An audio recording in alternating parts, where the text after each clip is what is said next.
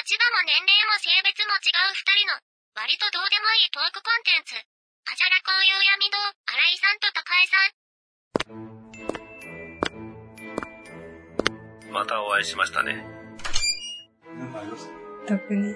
特にね、それも何も今日話せると思わなかったから。ああ、そっか。そうですよね。えっと、三人謝りに行ったんですけど、はい。で、まあその通りにちょっと喋ったんですけど、一番ヒートアップしてるのが、さんって言ってて、そうなんだと思いました。まあ、まあ多分俺に感化されてるんだと。多分一番ヒートアップしてる俺です。さんは、新井さんじゃないのって。そうですよ。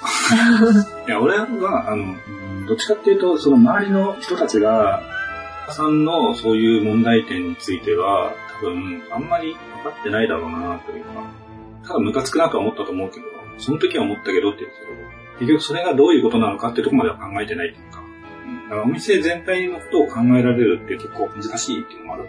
ただ一人一人がちゃんとこれはダメとかっていうのが分かってないと、結果的に一部の人が負担かかったりとか、そういうことが起こるので、俺の中ではそういうのは絶対ダメですよっていう文化を作りたかった。ん。という実際さんに経緯を教えてあげたんですよ。高井さんのことを彼は気に入ってますよっていう部分は含めなかったんですけど、結局高井さんが絡んでる話してて、やっぱりその話を聞いてて、その前の段階で茶髪さんでしたけど、茶髪さんが声をかけに行ったっていうところから多分気に入ってますよっていう部分は、ただ俺の心象だから関係ないんですよ。だから本当に高井さんと売り場を作るって話を、作るというか、あの売り場はどうしてないんですかっていう話をしてるところから、彼が入ってくるタイミングとかを、やっぱり一通り聞いて、やっぱり完全に高井さんに言ってんじゃんみたいなのがやっぱりわかるし、それを踏まえて考えると、その仕事を振ってきたことはやっぱムカつくねっていう感じになってたんですよ。そう考えるとすげえムカつくねっていう話をしてて、で、この前なんか、俺が言ったことに対してちょっと違った風に捉えて、美大さんが俺にこう報告してきてっていううんうんのがあるって言ったじゃないですか。そうですね。で、美大さん的にはまあ、大したことないのかなと思ったんだけど、やっぱり、前にもこういうことあったじゃないですかっていう風に言ったんですよ。うん彼女にとっても、俺が言ったことに対してぐじぐじ言ってるとか、そういうのをちゃんと覚えてて、あの人分かってないんじゃないかなみたいな感じで言ってたんで、その時も。美大さん的にはやっぱ、茶髪さんの評価はあんまり高くなかったのかなとちょっと思いました、その時。そんな話はいいですね。ちゃんとシリーズ。高井さんと茶髪さんのお話が、とりあえず一段落つきましたね。最終的に、新井さんと高井さんの。関係が崩れる可能性があったので、俺はすごいドキドキしました。え私と新井さんのですか？そうですね。高井さんが田舎に帰っちゃうかもしれない。田舎って言わないでください。田舎ですけど。いや、もう帰っちゃったらどうしようと思って、その話聞いた後に、急に怖くなりました。あ俺、そんなやばいことやったのかな。きつい言い回しを言われ慣れていないので、そんなにきつかったですか？きつかったです。そうです。俺の中では、結局俺の信用を失ってますよっていう話だったんで。でも、言っても、面と向かって、あなたのことが好きですよって言ってる人間の、人間をこう、そんな簡単に信用しないわけないじゃないですか。はいそこは信じてもらってよかったんだけどなと思ったんです。俺の中では、多分それはきついこと言ってるけど、信じてるはずだって思ってほしいなとは思ってたんですけど、結局、ここに来てくれたんで、その説明するタイミングがなくなっちゃうのが一番怖かったんで、うん。絶対説明しよう。後でこう、説明しようと思って。本当は LINE とかでもうすぐ違いますよとか、あなたのことは信じてますけど、こういう形で言いましたとかっていうのも入れたかったんですけど、あんまりこう、個人のところになんかやるって良くないなと思ってたんで。良くないっていうのは、高井さん的にそれはちょっと嫌だと思われる可能性があるからって言うんですけど、気持ち悪いなと思ってました。でも、きっと新井さんはまだ言い足りてないことがあるだろうなって思ってました。言いたいってないって何だと思ったんだ多分、新井さん自身が言い過ぎたと思ってるかもしれないとも少し思ってました。そうですか。それは伝わればいいです。言い過ぎたと思ってました。言い過ぎましたって、すぐ言ってるのに、なんか通じてなかったんだな。その前のがインパクトありすぎたって。そうですね。俺が高井さんをクビにするとかありえないじゃないですか。なんだったら一番気に入ってる人ですよ。う なん。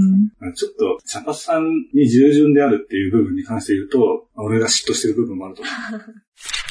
正直、茶髪さん問題に関してはもう話したくないっていうのが、もういいですね。俺の中でちょっと、俺の中でも傷になりました。高井さんをちょっといじめてしまった。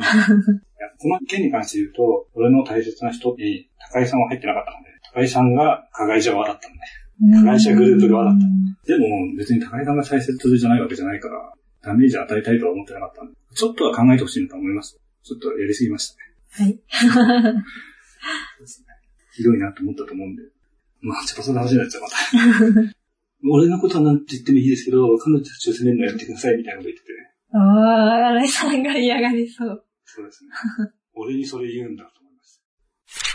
別にみんなが本当に評価して素晴らしいって言うんだったら、俺はここの店の店長を茶髪さんにやってもらっても全然構わないと思ってるんで、うん。俺がここの店の店長だっていうつもりはなくて、あのみんながいいんだったら、あ、そうじゃあ俺は違うとこ行くんでどうだっていうポジションなんで俺の中で。だから、それでいいんですかってみんなに聞いたときに、それは困るっていう人は多分いると思うんですよ。まあ明確に美大さんは嫌がってました。えー、それはってね。なんか、俺の話ばっかになっちゃって申し訳ないんですけど。俺がこう、あまりに荒ぶってたのでね、みんながすごい優しかったって話をしたと思うんですよ。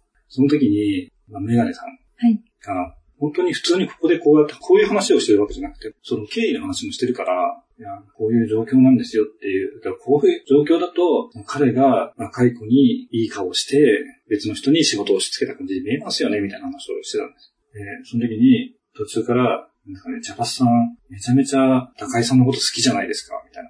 こういう風に見えてる。だから、この話の芸ですと多分そういう風に見えちゃうのはまあしょうがないんですよ。だって、異常ですもん、彼の行動は。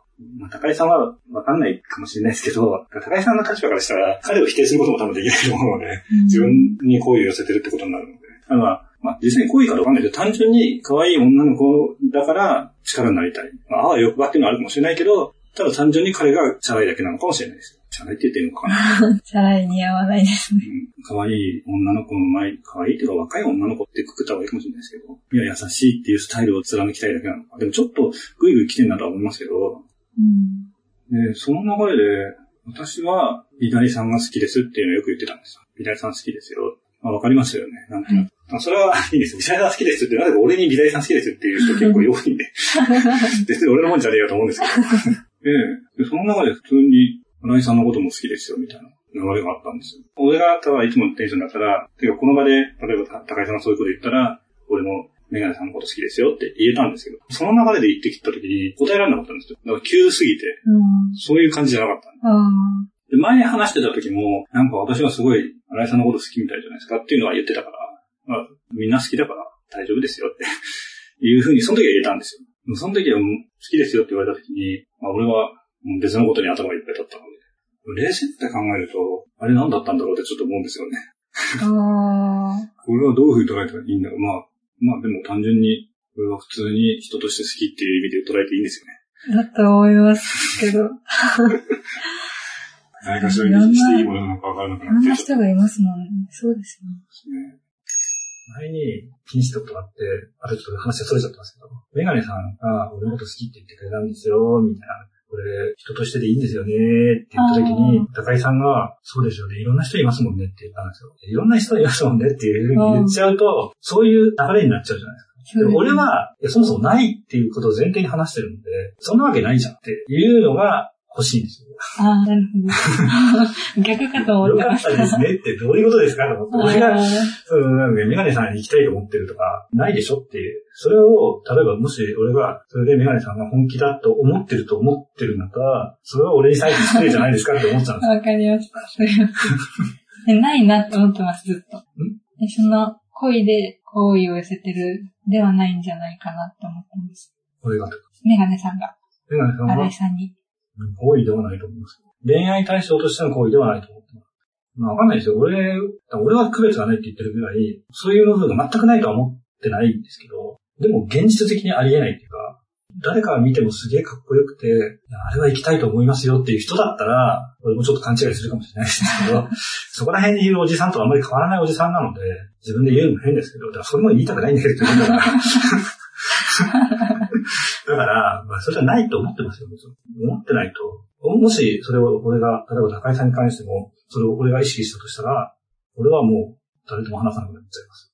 うん、私は新井さんが奥さんのことを本当に愛してることを知ってるので、たとえ、あの、メガネさんが新井さんにすごくうん。好意で好きだとしても大丈夫、なんともならないだろうなって思います。それでいいと思います。というか、俺が美大さんが相手のいる人に行くのはダメだっていうふうに言ったことに対しては、俺はそれはないと思ってるんです。いや気持ちは関係ないじゃないですか。うん相手がいるとかいないとか、それを考えて好きになるわけじゃないから、ただ、相手がいる人が、僕そこに手を出したらその人の問題だからって思ってるんですよ。でも俺は多分、高井さんと話してるから高井さんはわかるだろうなとは思うんですけど、そんなのではなびかないので。なびかないと思います。だからまあ、あんま考えてないです。うんで、それを考えてったら話してれなくなっちゃうから、メガネさんとかも、平井さんも含めてですね、メガネさんもそうですけど、やっぱりその時間は大切にしてあげたいっていうか、求めてくるものに対して答えられることは答えたいっていうか、だって話すだけだから。彼女は結構、あんまりそういうところを見せないじゃないですか。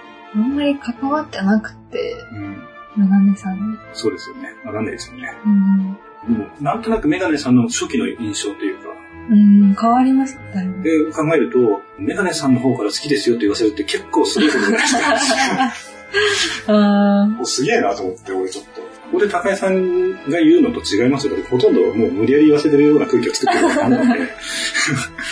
うわって言って、すごいなと思っちゃいましー、よかったですね。